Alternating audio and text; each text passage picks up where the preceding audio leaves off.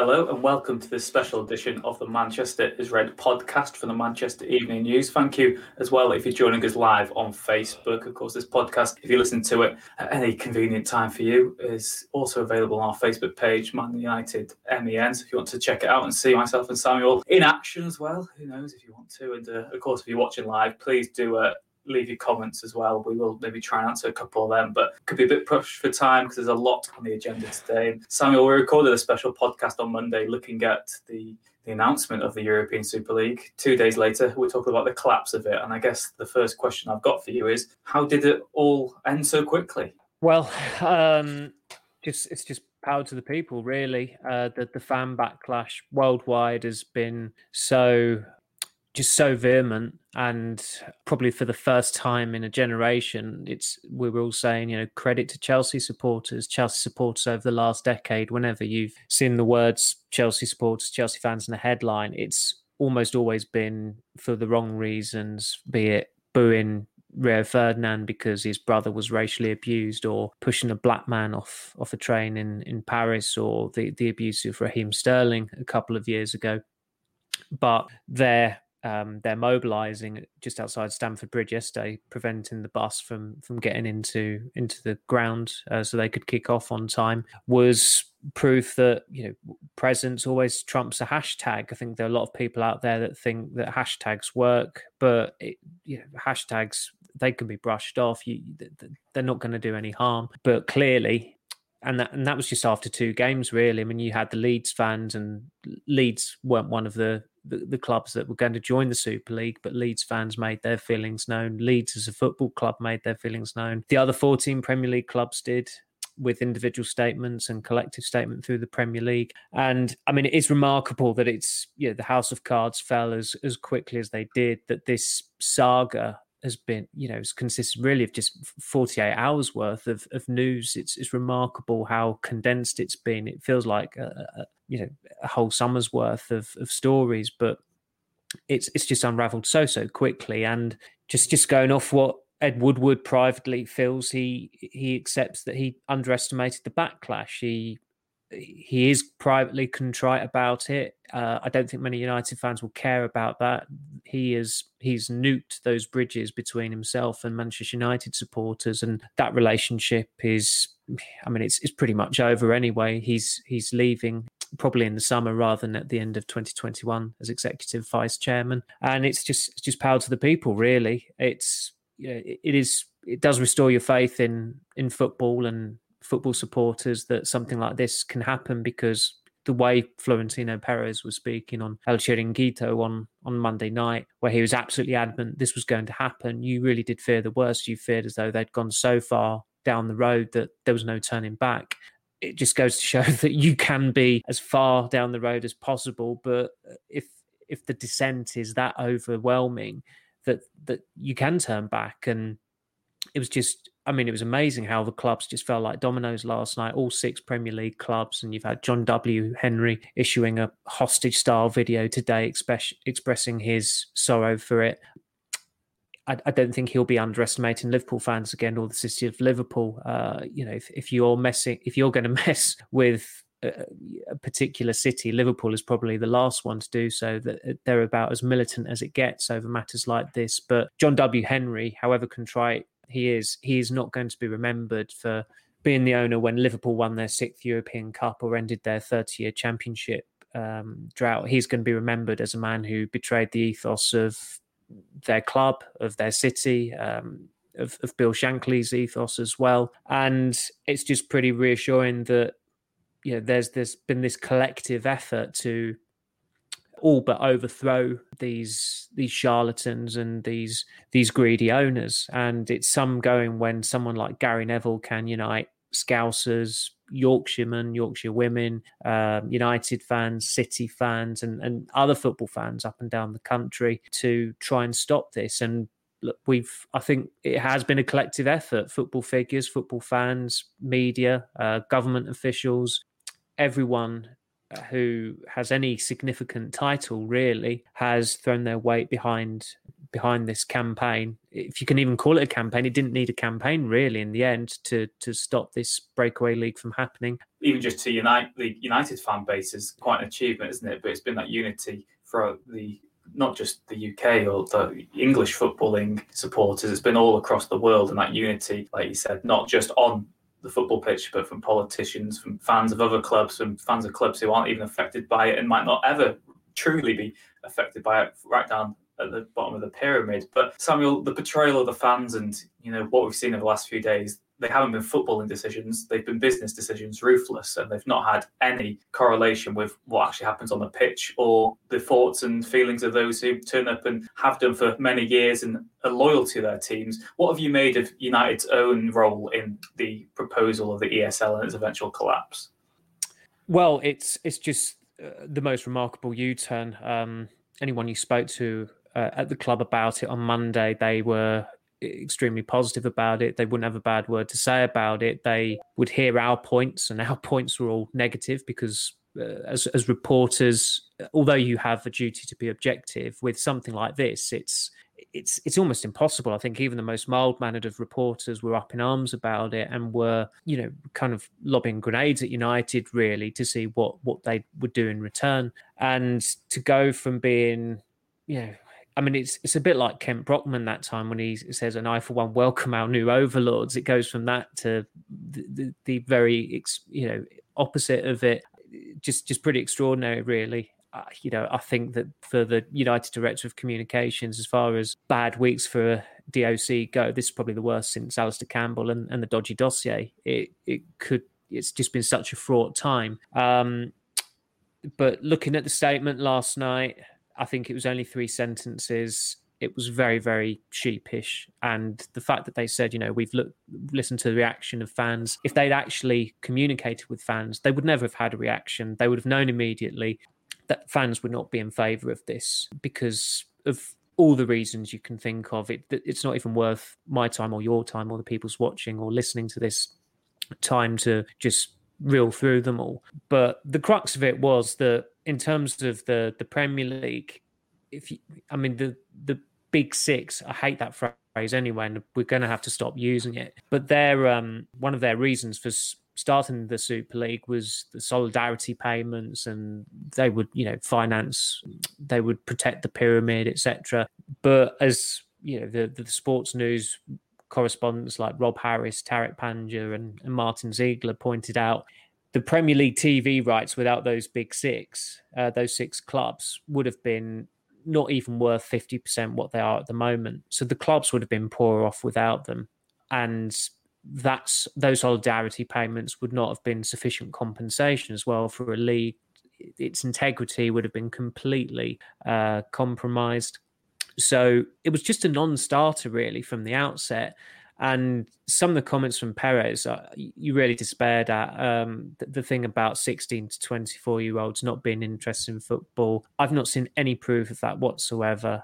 You you go to you look at parks um, and the amount of kids who clearly fall within that age bracket who who play football. It's it's beyond belief to think that there aren't million, hundreds of thousands, millions in this country alone that watch football around the world. How many millions aged between 16 and 24 must watch football?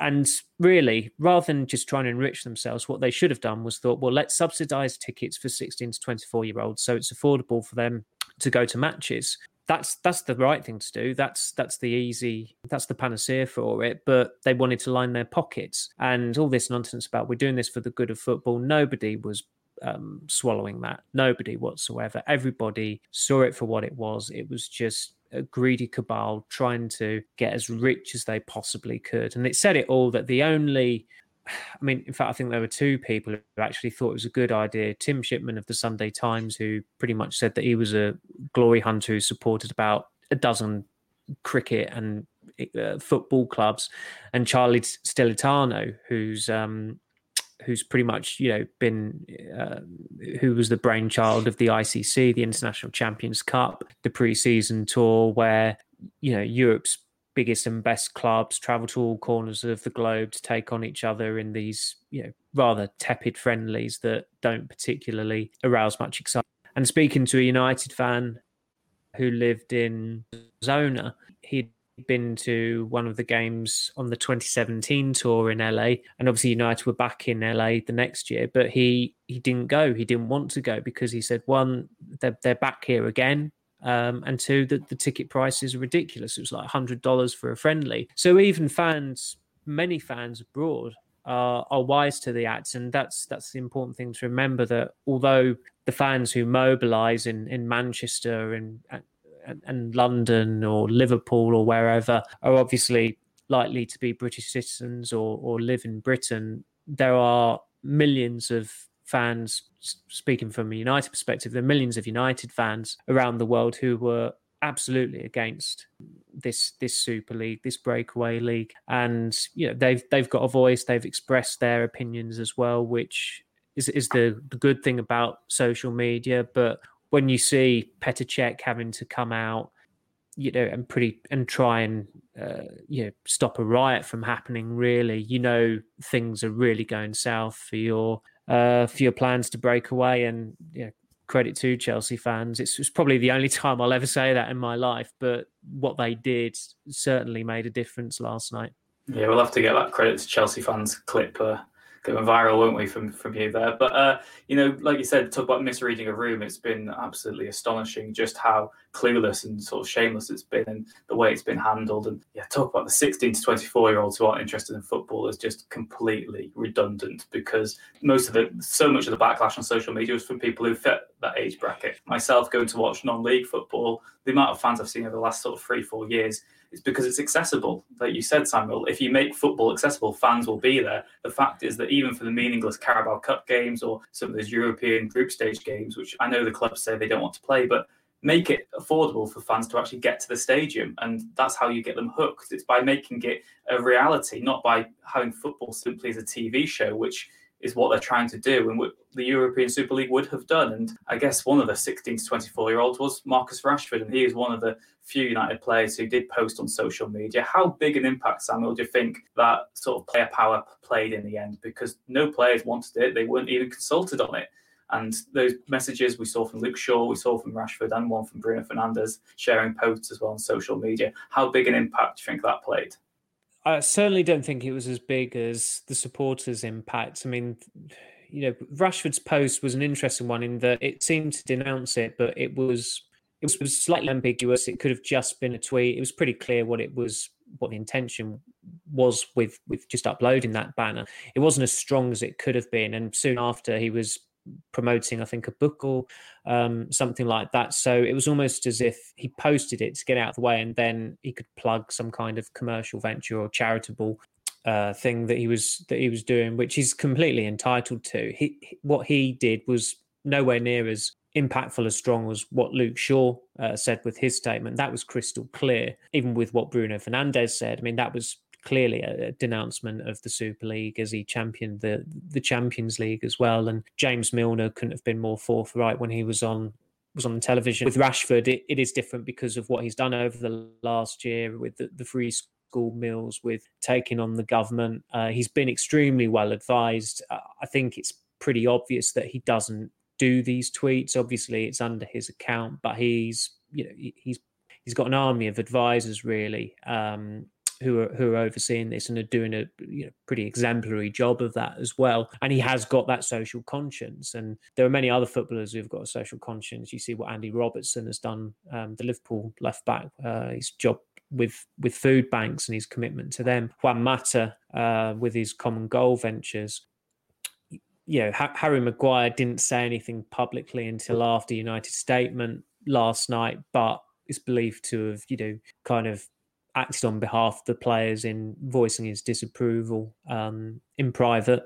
Uh, you know, I, I, very much doubt Harry Maguire said, "Look, I'm going to source a picture of the United fans on the scaffolding during the 2013 title parade, and I'll use that to, sh- you know, show support." Harry Maguire said that he doesn't go on social media and he doesn't read what's said on social media, so it will be someone who'll have done that on his behalf, on his account. I know that you know I don't mean to put a dampener on things, but that's just the way it works with a lot of the footballers. But the, the, the message still works, and it's still appreciated by um, many many fans uh, who will see that and who will probably think that Harry Maguire actually posted it. But as, again, it goes back to it. I think this is this is a people led. This was a people led movement, um, and unfortunately, some players did offer their voices to to back it, to uh, completely denounce their, their, club's intentions, and it, it was always going to be more impactful if a player from one of the six Premier League breakaway clubs broke ranks, and a number of those players did in the end. I think on Monday, the, the, the really the standout names were Ander Herrera, obviously plays for PSG, and PSG weren't involved with the Super League, and um, Fernandes had that Instagram story, and I think Mesut Özil also it, it still needed a, a more explicit condemnation to come out. Unfortunately, that happened yesterday, and then come you know not it wasn't even late yesterday evening when City and Chelsea withdrew, and then at five to eleven, you've got Arsenal apologising to their supporters and United issuing that sheepish uh, statement, and then Tottenham, you know, are the next domino to go down, and Liverpool go down as well. So just all in all, a very very hectic 48 hours or so, but fortunately, we're a lot happier than we were on Monday, and this ordeal appears to be over.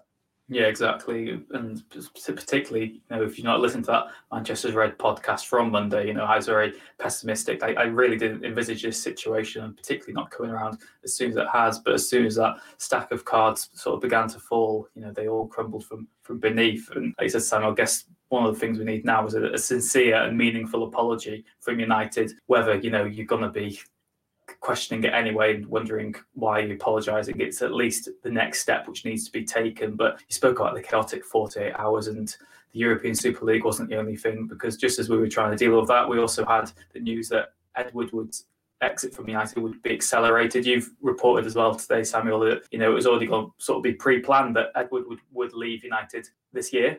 But amid the European Super League talks collapsing, it's been accelerated. And you wrote as well today that not even at the end of 2021, but he could leave Manchester United this summer. Yeah, that's that's the expectation and the plan. I think they probably put at the end of the year just to try and soften the the statement um, so that it's not as it doesn't feel as imminent. But it ultimately his his working days at United are are numbered and then um, beyond you know they're certainly not going to extend into the start of next season is is what I'm led to believe uh, journalistically the the annoying aspect is that I was I was told in early November that Woodward was looking to step down at the end of the season. It wasn't something I really, um, you know, I, I tried to, I did some digging, but I didn't because so much always happens with United. You uh, you kind of get sidetracked, and certainly when we were informed that there was going to be some kind of announcement last month. I thought, well, it's either Woodward going or it's the director of football, and it turned out to be the latter. And that was, yeah, that, that was nowhere near as explosive as yesterday's news that that Woodward was going. I suspect United thought that because Aleksander Ceferin, the UEFA president, had gone in so hard on Woodward and that it was i mean if i was hearing about woodward um, stepping down at the end of the season, then a lot of other people would have as well. That it was always likely that somebody was going to leak that he was going to go. Um, that turned out to be the case. Leaked online last night, and then you know, very quickly, many others of us, many others of us stood it up, and it, you know we, we all had the story out before United actually released the official statement. Their share price has fallen since the announcement that Woodward is to. It wasn't really surprised when I heard that to the announcement of it is linked to the Super League because Woodward privately has said he, he admits it was a mistake to back it. They've been told also that he wasn't necessarily in favour of the Super League, but had to do the bidding of Joel Glazer because Joel Glazer is his paymaster. But he's the, you know from from Woodward's end, there's not been anything to suggest that he was against it. That's just something else that's uh, whirring in the background. So it, it brings to an end, you know, eight years of largely failure, really. And and he is the common denominator in the, the fall of Manchester United, if you like, in that he I suppose in some ways he was unfortunate to to take over from David Gill in that seismic summer of 2013. And I think Sir Alex Ferguson said in his book that when Gill informed him that he was going. He had to come clean and said that he intended to go in the summer. So the timing was not ideal when both the chief executive and the manager are going in the same summer, and it's especially not ideal. was just not worthy of the role whatsoever. And Wood was unfortunate in that he replaced Gill, and let's face it, David Gill was was a very unpopular chief executive. He was a turncoat. He vowed to be in the trenches with supporters, fighting against the Glazers takeover. Then he got into bed with the Glazers he wasn't very communicative with supporters. He had a couple of run ins with supporters, one on a European trip in, in Lille, another at, I think it was the University of Birmingham when he was confronted um, over the green and gold protest. Woodward was a far more communicative de facto chief executive, and he was on fans forums. He did, I thought, a very um, commendable job during the pandemic last year in terms of keeping supporters abreast of things. And United's conduct during that first lockdown was exemplary. It was it was so laudable but even that fan engagement has been marred by um, his no show on the fans forum last on on Friday. And of course that came two days before the Super League announcement, and there was no mention of the Super League on the fans forum. And you know, when I asked someone at United why that that was the case, the, the answer was, well, nobody asked about it. Just just mind boggling, really. Just just an absolute PR disaster class from from all involved, and I think they pretty much accept that as, as well. So I don't think Woodward will be missed as such. Um, it seems like he's even overestimated how much United have spent in transfer fees on his watch as well. I think he said they've spent like a billion pounds. I think it's something like 60 million shy if if we're being pedantic. But when you look at the various issues and the various incidents that have involved him over an eight year period, it's been a pretty ignominious one. And as I said in you know in my obit, if you like, this morning, uh, the fact that he was cozying up to Perez in Miami um, during the 2018 tour when Mourinho was kicking off left, right, and centre about a lack of transfer activity and was absolutely insistent on signing a centre back. Um, Woodward was betraying United fans before this Super League venture. He was not putting the football club and um, the ambition of the football club at the forefront of his thinking. It, it, it was other matters that were occupying his time, and Mourinho felt that Woodward was unreachable during that preseason tour as well. He only attended the one game, and that was in Miami, which was the last leg of the tour. And I think everybody's, or most people, have probably seen the clip in the um, in the mix zone where Woodward's trying to catch up to Mourinho and, and say something to him that lasts about five seconds. Yeah, exactly. It's one of those moments that, that I think most fans will remember. And I guess ultimately that comes down to, doesn't it? I mean, if you want to be devil's advocate from a club point of view, Woodward did help them on the commercial side, but it's a footballing club. It's not a, not necessarily just a business. And those things and those feelings, those needs have been neglected. I know United fans now will probably dreaming of someone like Edwin van der Sar taking over instead. But you know, the last three appointments in that position have all been internal Peter Kenyon, David Gill, and Ed Woodward. So dreaming of someone who maybe has that, you know, hashtag United DNA might be a bit far fetched at this moment in time. And, you know, history indicates that it probably would be an, another internal appointment, which will be on horizon when United do look to replace Ed Woodward. And of course, they've already had that, that reshuffle as well that, that Samuel mentioned before with the technical director, and of course, with Dan Fletcher's new role as well. So, you know, I guess that's Ed Woodward maybe solved. But in terms of what we've seen in the last few days, Samuel, we've seen this the powers of the people, as you put it, and the fact that fans can make a visible difference and a visible change. But especially if you read these comments as well that are coming in on, on Facebook now, that they're all asking about the ownership. What does this mean for the Glazers' ownership in Manchester United? And personally, from your point of view, what do you think the, the future says? Well, you'd like to think it's untenable, but it's the Glazers. Uh, this this is the first time they've suffered a defeat against Manchester United fans in 16 years, and time will tell whether they cling on for, for, a few more years, a few more months, whatever it may be. But it still will cost someone an awful lot of money to buy Manchester United, and the, the panacea is not the, the crown prince of Saudi Arabia, who you know, intelligence report um, confirmed issued the, the murder of a journalist in, in 2018. I don't want to be covering Manchester United being owned by some Saudi Arabian overlord who's frankly a murderer. I think that's extremely unpalatable that there are supporters out there, so-called supporters out there, who would welcome a Saudi takeover. It's just it's, it's anathema to me. I mean, Manchester is the is the city that gave birth to Emmeline Pankhurst, you who's synonymous with the suffragette movement. I think in Saudi Arabia, still three years ago, women weren't allowed to drive. Uh, it, we this has to be a watershed moment, not just for United, but for other football clubs in terms of ownership. It's time for the government to get involved. Uh, the government have announced this, um, look into potential football reform. They've got to keep to their word on that. They've got to go all the way on it because it's time that fans try to take back some control. You look at German model where you know, the, the, members, uh, you can't, these clubs cannot do anything without the say so of their members. That needs to be implemented, and it needs to be implemented in England for years and years and years, but it hasn't been.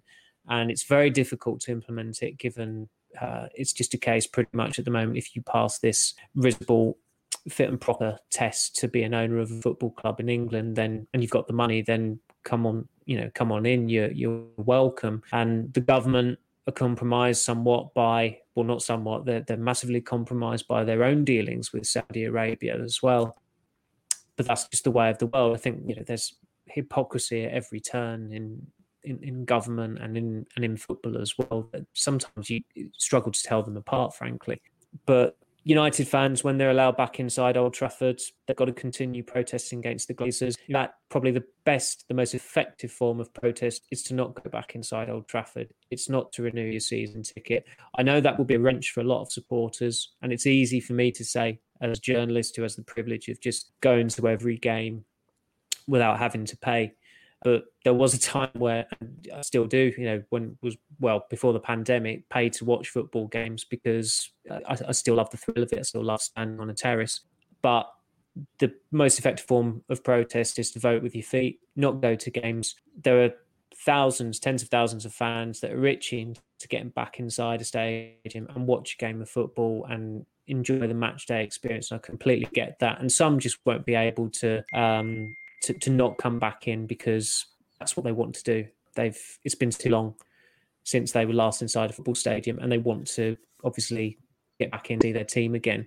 But that's the most effective form of protest. Voting with your feet. Just don't go to the game uh, and hit the Glazers where it hurts the most, which is their wallet.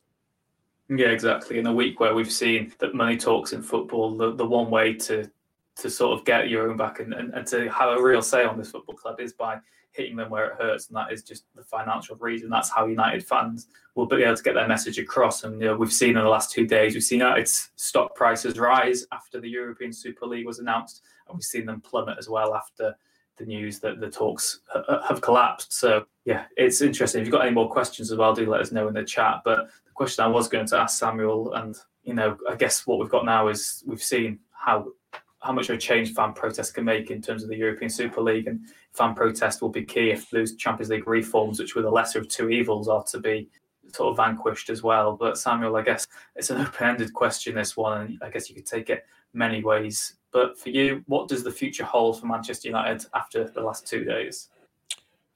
Uh, well, they'll they'll continue in the Premier League, continue in the Europa League, which is is you know was as planned really. Um, it didn't. I think there was the comment from the UEFA Exco member for Denmark the other day saying that uh, clubs who were part of the breakaway um, and, and, still in competition were, were going to be thrown out. So uh, that that can't happen now. That won't happen, and it's just a case of getting to the end of this season. But it's it's difficult because there's every chance still. I know fans were allowed back inside stadiums after May the 17th, and there might be a, a, a, test event at Old Trafford, maybe the Fulham game on the weekend of 15th of May. So maybe fans can be back inside there. But effectively, they can't really protest at the games at the forthcoming games this season. So it's it's going to be a going to be an interesting summer. Not just, and I don't talk. I'm not talking about the the transfer side of things. I mean, it was I did despair when I saw sign Mbappe was trending this morning because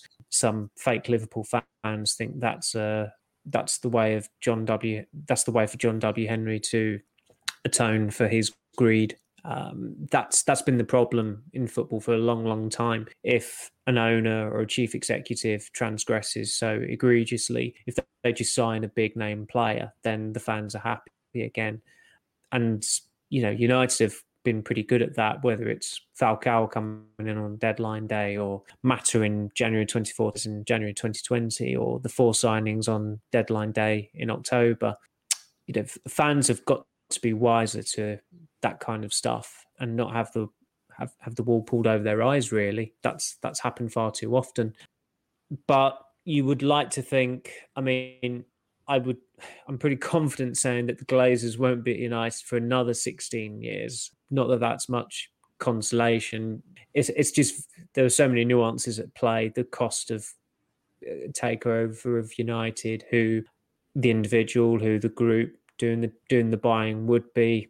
I think you know the fact that Joel Glazer, who really has just given the impression, him and his siblings, that they don't care what fans think. The fact that they've actually done this shows that they can be beaten. To fathom that again, I, I still think the most effective form of um, of, of, of, vo- of, one voice in their opposition to to the Glazers is to vote with your feet and, and not go to games. But you know, people have been inside stadiums over the last year, and it remains to be seen whether how that would unfold when fans are allowed back inside grounds. And unfortunately, with United, there is always a demand for tickets, and I suppose one of the reasons why they were in favour of this Super League was that they thought that well, if the guy or the lady who supported the club for six years doesn't want the ticket, then someone will have their ticket, and that's just the way they are. People the supporters are not supporters to the Glazers; they are customers, and they've always been customers.